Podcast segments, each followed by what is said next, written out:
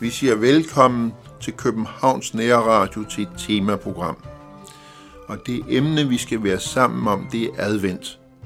Og den gæst, jeg har inviteret, det er Johannes Fonsdal, sovnepræst ved Emdrup Kirke. Missionsmand oprindeligt fra Færøerne.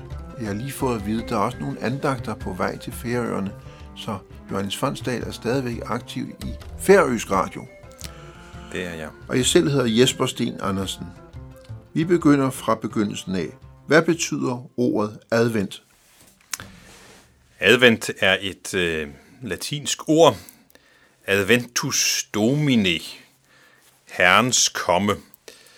Og øh, hvis vi tager den øh, først i en historisk baggrund, så kan man sige, at øh, dengang i Romeriet, før en betydningsfuld person skulle komme til en by, en feltherre måske skulle komme hjem og ind, øh, efter at have indtaget, indtaget en by, så var der jo mange ting, der skulle forberedes til sådan en prominent persons komme. Og det handler jo adventen jo også om, en forberedelse til, at der er nogen, der kommer. Vi kunne tage en nutidig parallel. Det er, når der er et sted, øh, der får besøg af dronningen. Nu kommer jeg fra Færøerne, og hver gang der er dronningebesøg på Færøerne, så, så bliver der asfalteret veje og, og, og pyntet op. Øhm, er ikke noget med, at hun kommer med skib som regel? Øh, jo, hun øh, sejler nok ikke hele vejen, men hun i hvert fald ankommer med skib de forskellige steder. Ja, det mener jeg også ja. har set. Sådan, ja, hun netop. kommer med skib. Ja. Men det, det, med, det med forberedelsen til, at en prominent person kommer, og, og, og det er jo sådan set det, som, som øh, adventstiden handler om, en forberedelsestid til, at, til at Kristus kommer. Øh, adventstiden var tidligere også i den gamle kirke en, en forberedelse til dåb faktisk også, fordi det var en, en dåbsundervisningstid, fordi det, en af de øh, meget store dåbsdage var i begyndelsen af, af januar måned. Men det er, adventen handler altså om, at Herren kommer. Og Herren er selvfølgelig den lovede Messias. Og øh, det er jo alle de mange løfter fra det gamle testamente, som i ham bliver, bliver opfyldt. Løfter, som øh, jøderne stadigvæk venter på at blive opfyldt, fordi de tror jo ikke, at han er kommet. Så for dem er, er det, giver det jo ikke mening. De venter stadigvæk på ham. Adventstiden er øh, også øh, begyndelsen på øh, kirkeåret. Det kan man jo undre sig lidt over, fordi det er jo faktisk ikke at de fleste, de fleste danskere, når de tænker på begyndelse af året, så tænker de jo på en eller anden abefest der 31. Øh, 12. og så går man ind i, i det kl. 12, ja. så, så kommer man ind i det nye år. Det har jo ikke noget med, med det kirkelige nytår at gøre. Det er Nej, noget andet. Netop. Øh, det kirkelige nytår, det er faktisk første søndag i advent. Og den ligger, man lægger den fast den søndag, som ligger tættest på den 30. november. Så i år, så vil den jo falde på søndag 2. december. Men den kan jo svinge lidt. Mm. Øh, og, og der har vi så øh, efterfølgende de fire adventssøndag som forberedelse til Herrens komme, som vi jo fejrer til jul. Adventstiden er, har også nogle farver. Første søndag i advent har øh, den, den hvide farve. Hvide, som symboliserer renhed og glæde og hellighed og udskyld og, og fest. Fordi, og det er så i den her forbindelse typisk fest, vi tænker på. Vi fejrer, at nu starter vi det nye kirkeår, ligesom vel som man holder en fest, når der er nytårsaften, så holder vi en, en, en smule fest, kan man sige, i kirken, øh, kirkens nytårsaften eller nytårsdag, som jo er, er første søndag i advent.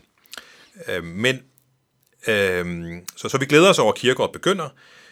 Men de andre dage, der er det så den violette farve, der er. Øh, og den symboliserer alvor, anger og båd og, og forberedelse. Den bruger vi jo også, når vi har fastetiden, hvor vi jo forbereder os på det, der skal ske i påsken. Så øhm, adventstiden er en forberedelsestid til, at Herren kommer. Vi går ind i Herrens år, og derfor tænker jeg, at det er oplagt, at vi nu også hører en sang. Vi skal høre Muko synge Vær velkommen Herrens år. Det er bare oprindeligt en salme fra 1500-tallet, som Luther, nej, undskyld, som Grundtvig så bearbejdede i 1849. Og salmen har de bærende elementer i kirkerådet og kristendommens øh, øh, store højtider med, jul og påske og pinse. Og så sidste vers, en jubel over, at alle dage i året er glædens dage, fordi de er dage i Herrens år.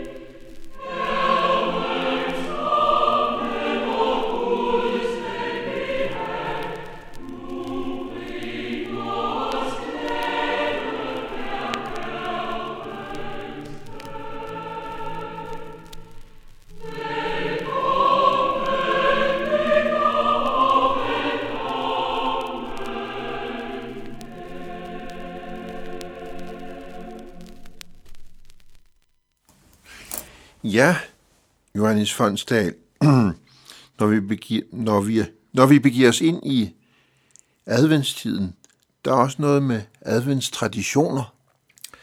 Netop. Øhm, nogle af de traditioner, som øh, vi har i dag, de er faktisk af, af, af forholdsvis nyere dato.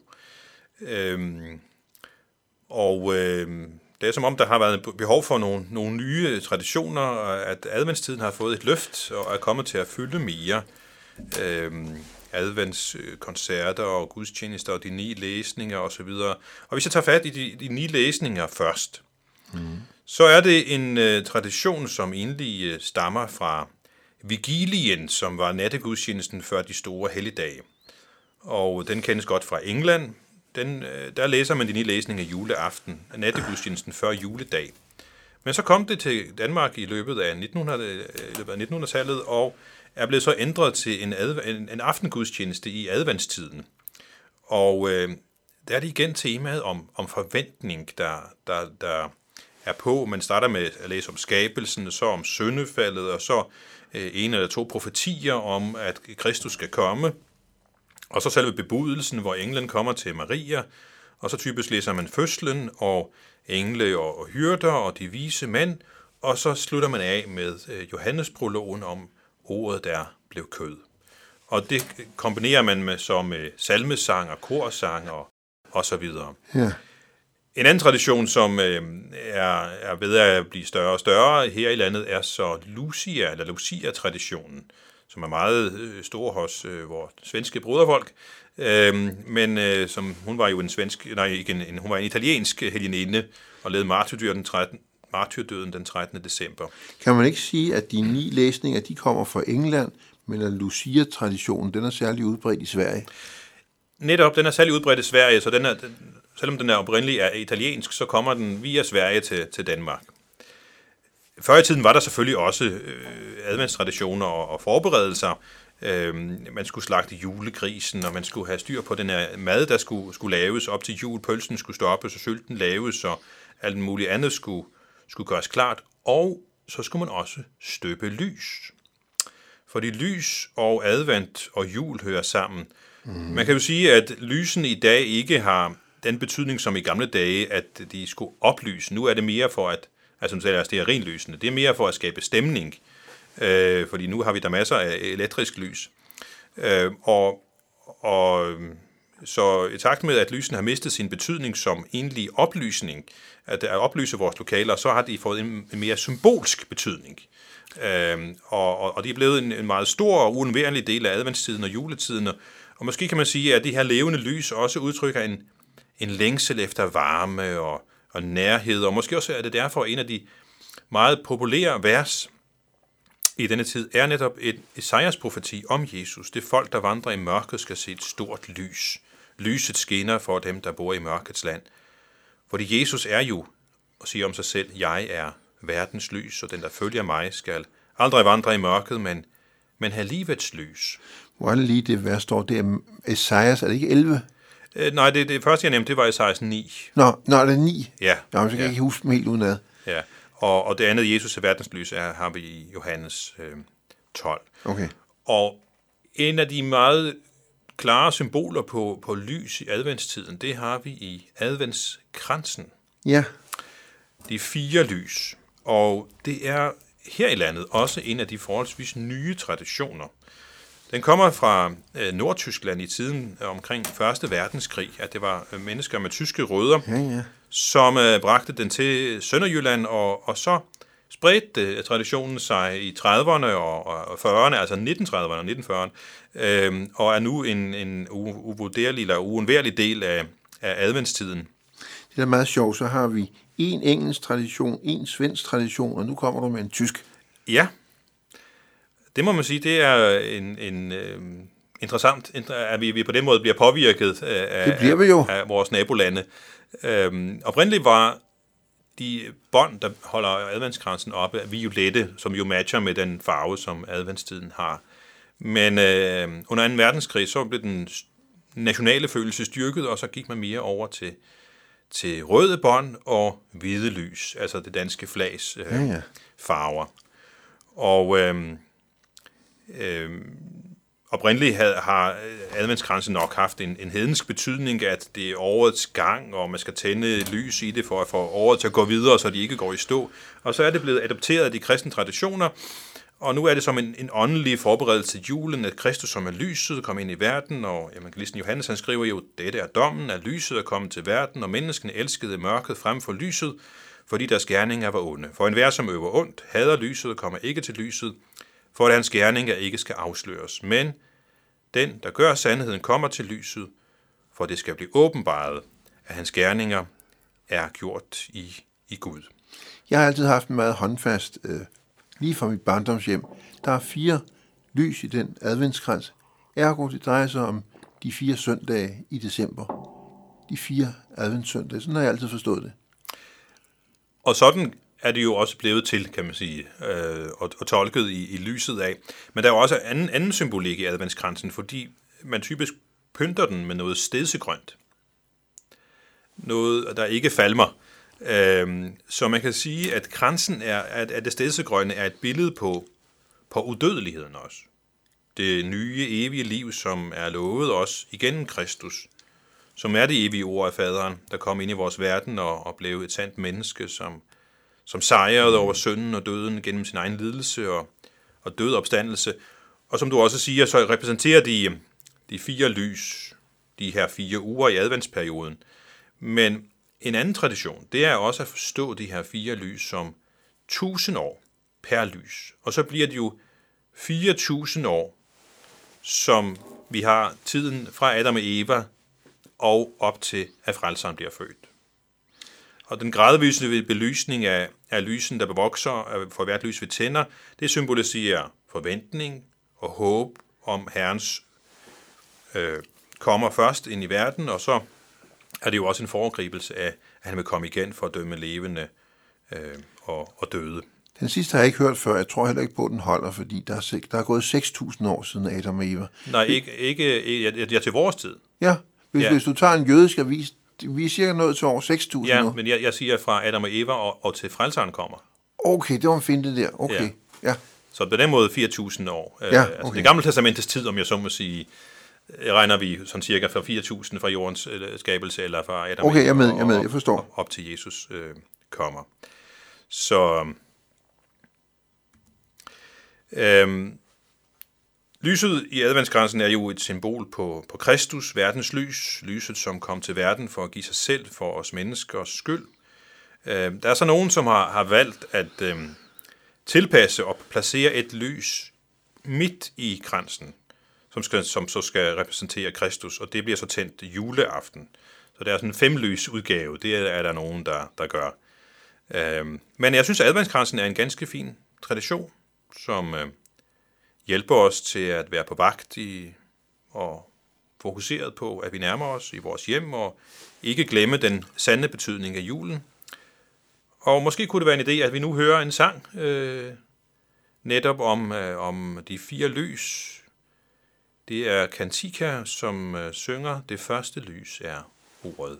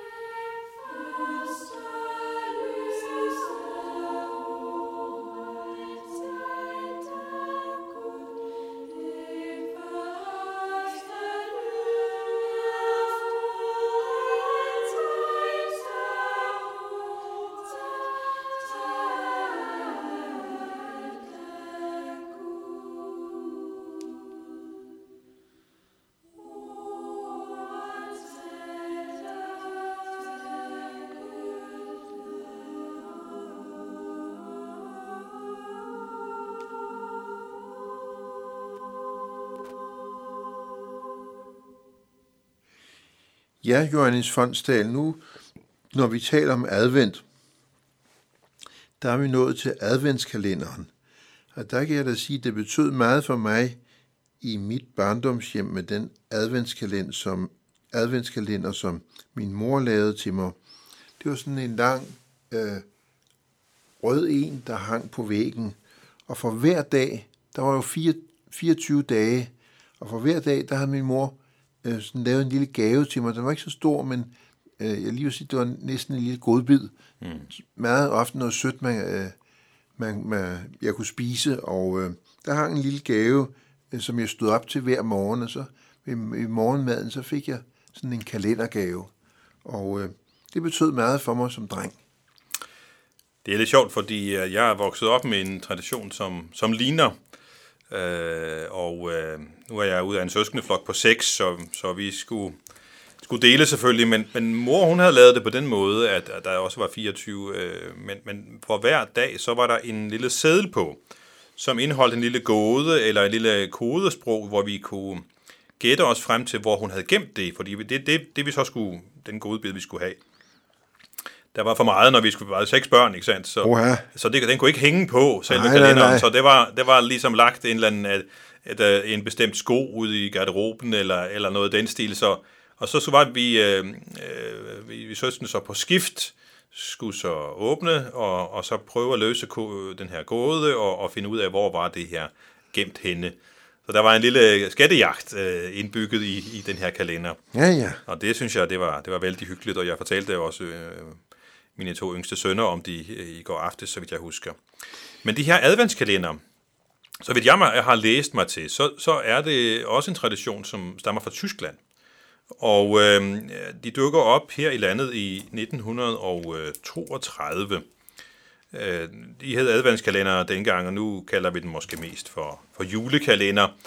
Øh, men formålet er jo det samme, at, at ledsage os frem til jul, at, at skabe en øh, forventning om, om det, som skal komme. Og så øh, i øh, 30 år senere, altså efter den første julekalender i papirudgave øh, var kommet, eller hvilke udgaver man nu brugte, så kom den første på fjernsynet i 1962, børnenes øh, julekalender. Og øh, det er jo en tradition, som man har holdt i hævd siden. Øh, og, og da jeg var ude at gå sammen med mine sønner i går aftes, så talte de netop om også, at de, de glædede sig til, hvad det nu blev. Øh, der er jo typisk øh, en genudsendelse på den, eller genudsendelse på den ene kanal, og så en ny kalender, jule, tv-julekalender på den anden kanal. Og, og det er jo noget, som, som børnene glæder sig til øh, at, øh, at følge med i. Øh, Og det er en af de, er en af de få programmer, som efterhånden formår at samle alle generationer som øh, foran, foran fjernsynet. Jeg synes, det er en vældig god idé med adventskalender, og den, det betød som sagt meget for mig som dreng. Og jeg, jeg var altså enebarn, så det var en lidt anden situation end, Ja. end din, hvor vi var seks børn. Netop. Men øh, jeg må sige, også dengang, der var jo også alle mulige papirudgaver, mm. hvor man med lover, der skulle åbnes. Ja. Og, man, og øh, der var også nogle udgaver af de der øh, papirkalender. Der var simpelthen også en lille godbid i, når man åbnede lågen. Ja, ja, netop. Og, og det er jo også en af de ting, som vores børn typisk får nu. En, en eller anden kalender, hvor der er enten et stykke chokolade eller et stykke Ja, slik, ja, ja. slik eller noget den stil. En anden tradition med de her kalendere, som jeg voksede op med, det var, at, øh, at der var en fortløbende historie i kalenderne. Så, og så kunne man købe kalenderen, og så åbnede man en låge, og så var det et lille billede, og så blev historien fortalt i børneradioen. Ja, Øh, det var vældig spændende at høre hver morgen. Hvad, hvad var den? Så man så på billedet i, i kalenderen og hørte historien gennem radioen. Så det var, det var spændende. En, en anden juletradition, eller en anden adventstradition, det er julefrokoster. Før du lige går videre til det, jeg synes, du var inde på, vi var inde på børnene. Ja. Jeg synes faktisk, at adventstiden, det er en særlig spændende tid for børnene. Det er det helt klart, øh, fordi at øh, da vi her i går sad og, planlagde julegaver, min kone og jeg, så, så er de jo ikke så spændende for os, kan man sige, fordi vi, vi skriver jo ned, hvad vi har købt og skal købe og bestille og så videre. Men vi skal jo hemmeligholde det for børnene. Og de ser stå, frem til det med stor forventning. De kan have deres ønsker, men de ved jo stadigvæk ikke, hvad de Nej, får. det, det er det spændende ved det, det. det er jo det spændende ved det, ja, netop. Øh, Så derfor, øh, jeg var nemlig netop i går aftes ud og hente en, en af de pakker, jeg havde bestilt, øh, som, som kom i en kiosk, som jeg kan hente pakker i, og, og den skal jeg jo gemme godt. Øh, Det er, er, med, er min søn, der jeg skal have den. Øhm, så adventstiden er også en, en, en, en, en tid fyldt med, med spænding og, og forventning.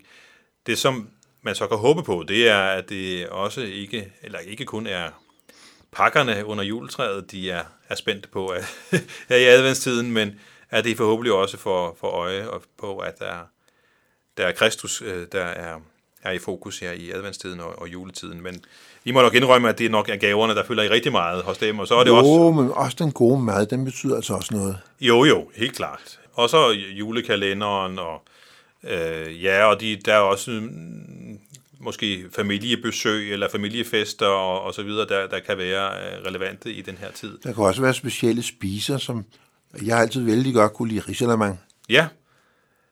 Ja, hos os, det, der er der nogen, der kan rise risalamang, og andre er mere begejstrede for, for den, i, uden fløden kommer i, altså som, som risengrød. Det, det, er- Risengrød, det er den gamle udgave, sådan for, måske for 100 eller 200 år siden. Der spiste nissen med, med sin risengrød, talte man om. Ja. Men øh, hos os, der bliver vi så, øh, spiser vi nogle gange til aftensmad, altså i den her tid. Det, det, Ja, ja. det er vi voksne ikke så begejstrede for. Det synes vi ikke er særlig spændende mad. Det må vi nok indrømme, men, øh, men det synes børnene, det, det kan de go- godt lide.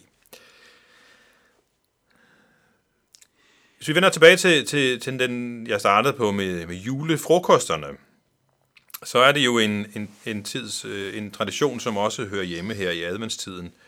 Og øh, så jeg er, er, har kunne se i, i bøgerne, så er det en, en, en, også en forholdsvis ny tradition. Ja, At øh, man øh, efter, i efterkrigstiden, der øh, begyndte man på den tradition, at man måske fik et glas portvin på chefens kontor efter arbejde den 24. Det Ja. var ikke en fridag. Nej, den, efter den 24. så arbejdede der, så fik man et glas portvin. Og det har så udviklet sig til, øh, at chef og ansatte fester sammen, både høje og lave sammen, og, øh, og man der måske bryder lidt af de almindelige, den almindelige, det almindelige hierarki og, og almindelige normer, de bliver måske sat lidt til, til side der. nu har jeg jo været formand for Sind Frederiksberg nogle år, og der var det jo typisk, at ved juletid, der samlede vi de frivillige, som virkelig havde gjort en indsats. Altså de aktive frivillige, Ja. de kom med til julefrokost. Og det var, det var vældig hyggeligt. Det var sådan en fin måde at belønne dem på, kan man sige. Lige præcis. Ja, ja. Man kan sige, at advent og også julen er den tid på året, hvor vi gerne trækker linjerne op til de gamle tider og dyrker et billede af verden som uforanderlig for, for en meget stor del af adventstiden og julens traditioner øh, skaber også en, en sammenhæng med det forgangne. Og mange har også en stor glæde af det, at vi gør det, som vi plejer. Altså, der er sådan, man skal ikke finde på for mange nye ting, øh, selvom der kommer nye ting, men altså, vi skal gerne gøre ting, som vi, som vi plejer at gøre. Der var, Øh, der var nogen, der sagde, rør ikke ved min gamle jul. Ja, det, kan man jo sige er også en, en, en vigtig ting, med, øh, også i forhold til, når man som, som præst skal vælge salmer til juleaften, så er det ikke der, man skal eksperimentere med for mange nye. Oha, så bliver du upopulær, det kan jeg godt sige ja, dig. det, det skal være de gamle, øh, og, og, og, og, man skal i hvert fald, hvis man skal indføre nye traditioner, så skal det være med, med, med stor forsigtighed. Øh, så man prøver på en måde, der, der, er det er sådan et, et fast holdepunkt i livet, den her advent og, og, og, og, julen. Det har meget med traditioner at gøre. Det har meget med traditioner at gøre. Men hvis vi skal vende tilbage til det, som vi startede med at tale om advent, som, som det at, at komme, adventus domine, så er det jo øh, Jesus, naturligvis, der er i fokus, at han kommer. Og der kan man sige og anskue det ud fra forskellige aspekter. Jeg tænker, at vi kunne tage det i, i tre, på tre forskellige måder. At Jesus kom, og han kommer og vil komme. Øh, og, og, og adventstiden er jo en forberedelse på alle de her tre. Fordi vi har Jesus som kom. Altså dengang Jesus blev menneske. Det er jo i princippet begyndelsen til vores tidsregning. Så vigtig er begivenheden. Så vigtig er begivenheden netop. Og øh, Jesus blev født som et lille barn i Bethlehem, og vi taler også om, at øh, epifanitiden, altså hvor, hvor Gud åbenbarer sig i, i sin søn. Det øh, fejrer vi også i adventstiden ved at huske på, at øh, for eksempel kommende, øh, altså første søndag i advent, hvor han kommer ridende som en konge ind i, øh, i Jerusalem ikke skal han sejre. Han skal ikke sejre over de store riger på jorden, han skal sejre over, over hjerterne.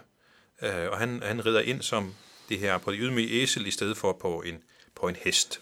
Så det, var, det er Jesu komme dengang. Som barn, da han kom ind i Jerusalem osv., så, så kan man anskue Jesu komme ud fra et andet aspekt. Nutidens aspekt.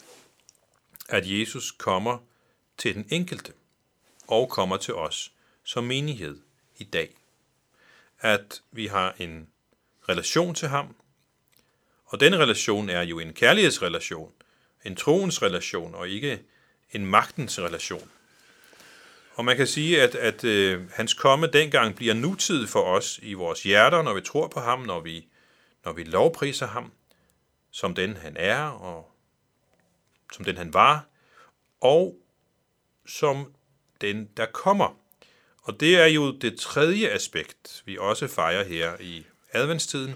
Når du nu, lige før vi kommer til det tredje aspekt, så kunne jeg godt lige til, tænke mig at sparke ind, at, at min mor, hun havde det med at sige, at hun havde troen i sit hjerte, og så lagde hun ligesom hånden på, på brystet. Ja. Og det er jo, det er jo ligesom øh, den måde, man ja, om, så må, om så må sige, skal tage imod julen på. At man skal tage den imod den i tro og inderliggøre den. og inderligt gør den, helt klart.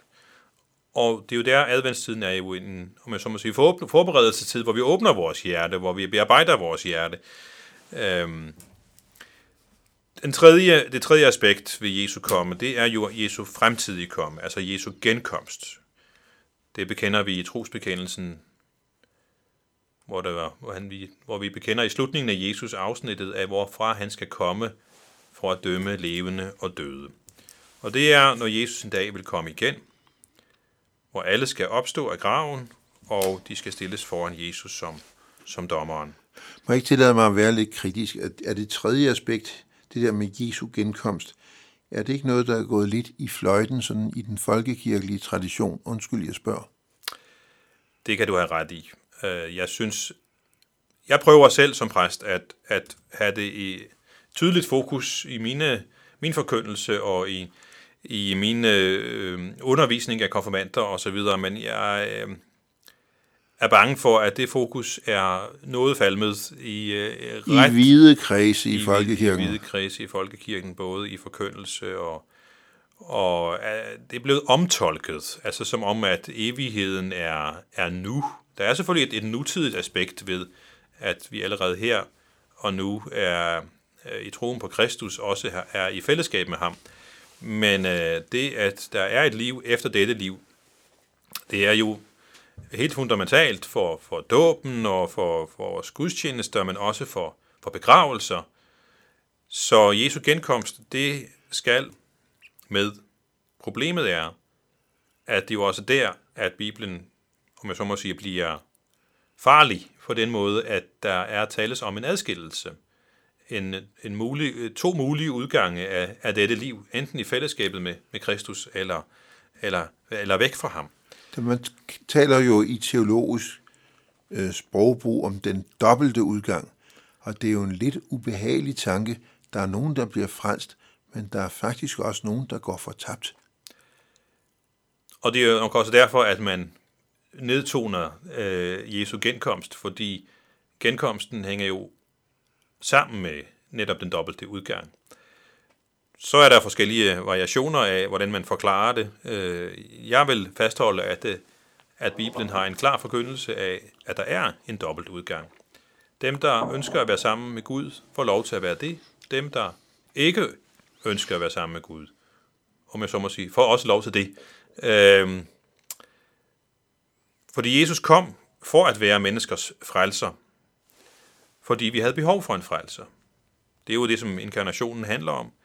At allerede fra, og det er også det, som man i, i, øh, i de nye læsninger fokuserer på, når man øh, fokuserer på, på, på syndefaldet, at allerede der lover Gud, at han vil sende en frelser.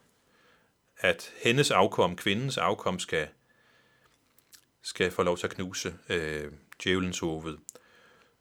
Og han kommer for at dø i vort sted, og det husker vi på.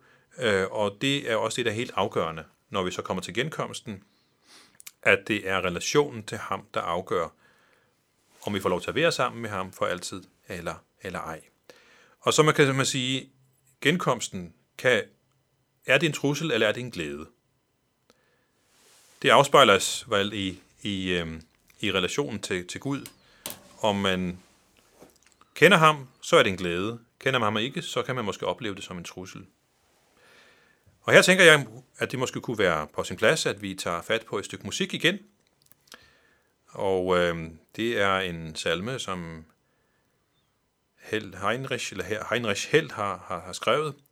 Og øh, den tager netop de her tre aspekter med.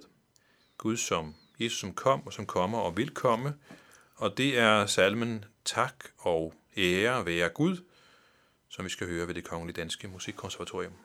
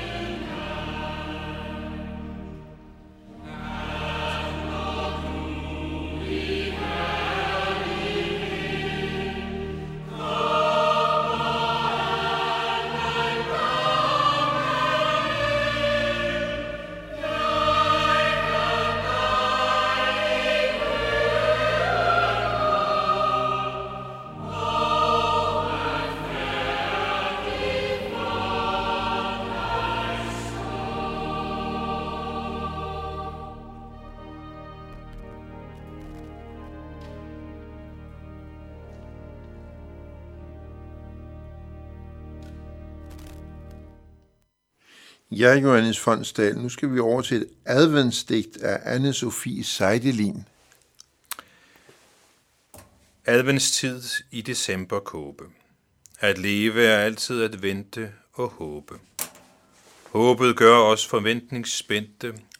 At leve er altid at håbe og vente. Advent betyder Guds rigets komme, så ventetiden ikke er ikke omme.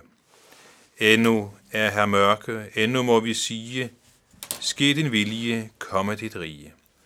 Endnu må vi vente, endnu må vi længes, men lyset skal komme, og mørket fortrænges. Guds rige skal komme, men risikoen er altid at miste håbet og troen.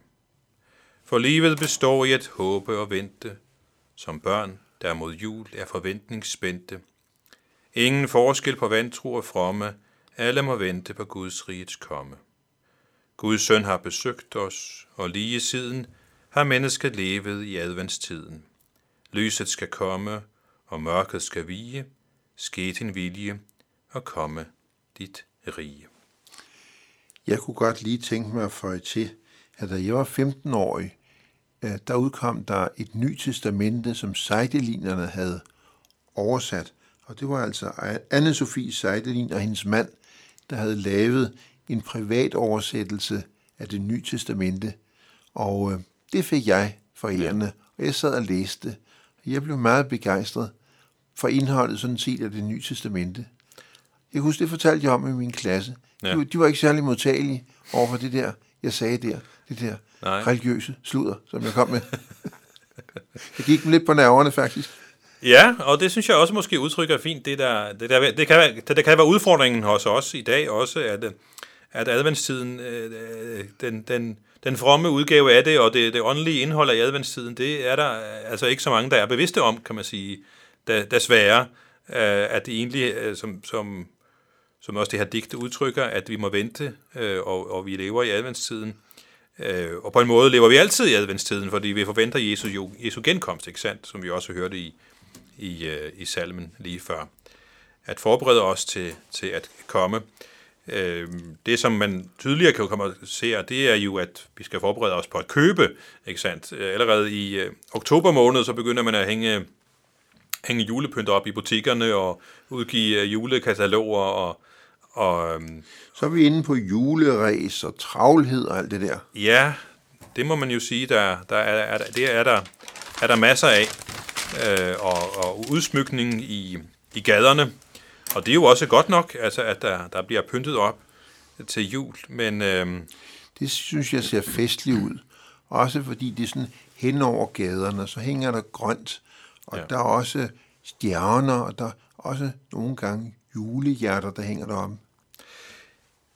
Og julehjertet er jo et, et dejligt symbol, altså julen som, som hjerternes fest, øh, at vi glæder hinanden, og ikke kun med gaver. Øh, men man kan jo også sige, at, øh, at julens kerne handler om Guds kærlighed til os, og han sender sin søn af, som helhjertet kærlig til os, og han fletter sin himmelske verden ind i vores verden, da, da han blev et, et menneske øh, for os. Der er også mange julekoncerter i, i december måned.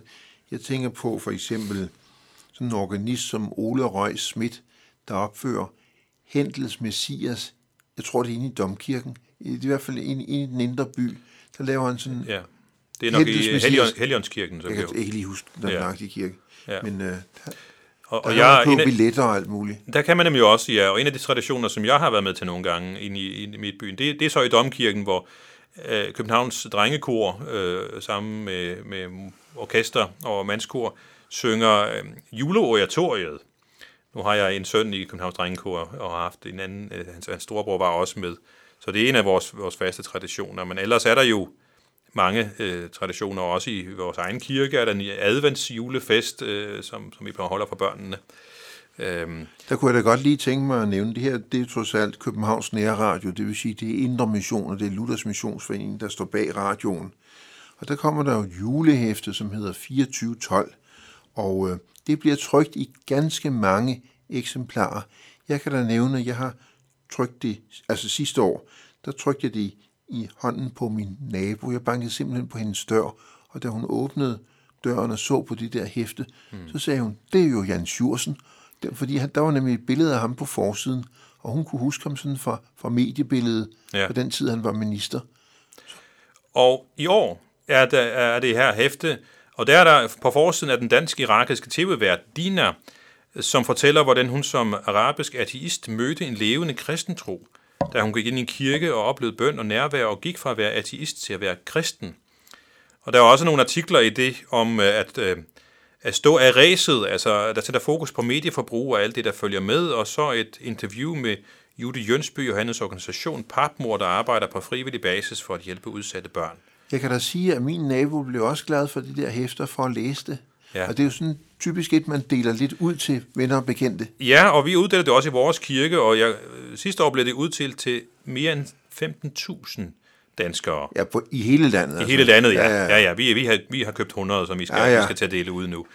Men I uddeler også noget andet. Vi uddeler en julekalender fra Dansk Bibelinstitut, som hedder Juleglæde, der holder. Og den er skrevet af studerende og undervisere på Dansk Bibelinstitut, hvor de hver dag reflekterer over et vers fra en julesalme og prøve at tænke julens øh, øh, under ind i vores øh, hverdagsliv. Og, og ja, da jeg kiggede på hjemmesiden i dag, så kunne jeg se, at de havde fået udsendt øh, næsten alle, øh, øh det var 500 tilbage af de 5.000, de havde, de havde trygt. Jeg kan da sige, at jeg har haft øh, Dansk Bibelinstitut som øh, sted, hvor jeg gik til forelæsninger, men jeg havde sådan set også læseplads derinde. Og den dag i dag, jeg understøtter Dansk Bibelinstitut via et gavebrev. Ja, det gør jeg nemlig også. Jeg har også haft læseplads derinde i al min studietid. Jeg er bange for, at vi skal til at runde af nu. De 45 minutter, de er simpelthen gået. Så jeg vil gerne sige tak til dig, Johannes Fondsdal, fordi du lagde vejen forbi Københavns Nærradio-studie. Tak til Jan Nørgaard, der sidder i teknikken. Jeg selv hedder Jesper Sten Andersen, og vi siger tak til lytterne, som fulgte med indtil nu.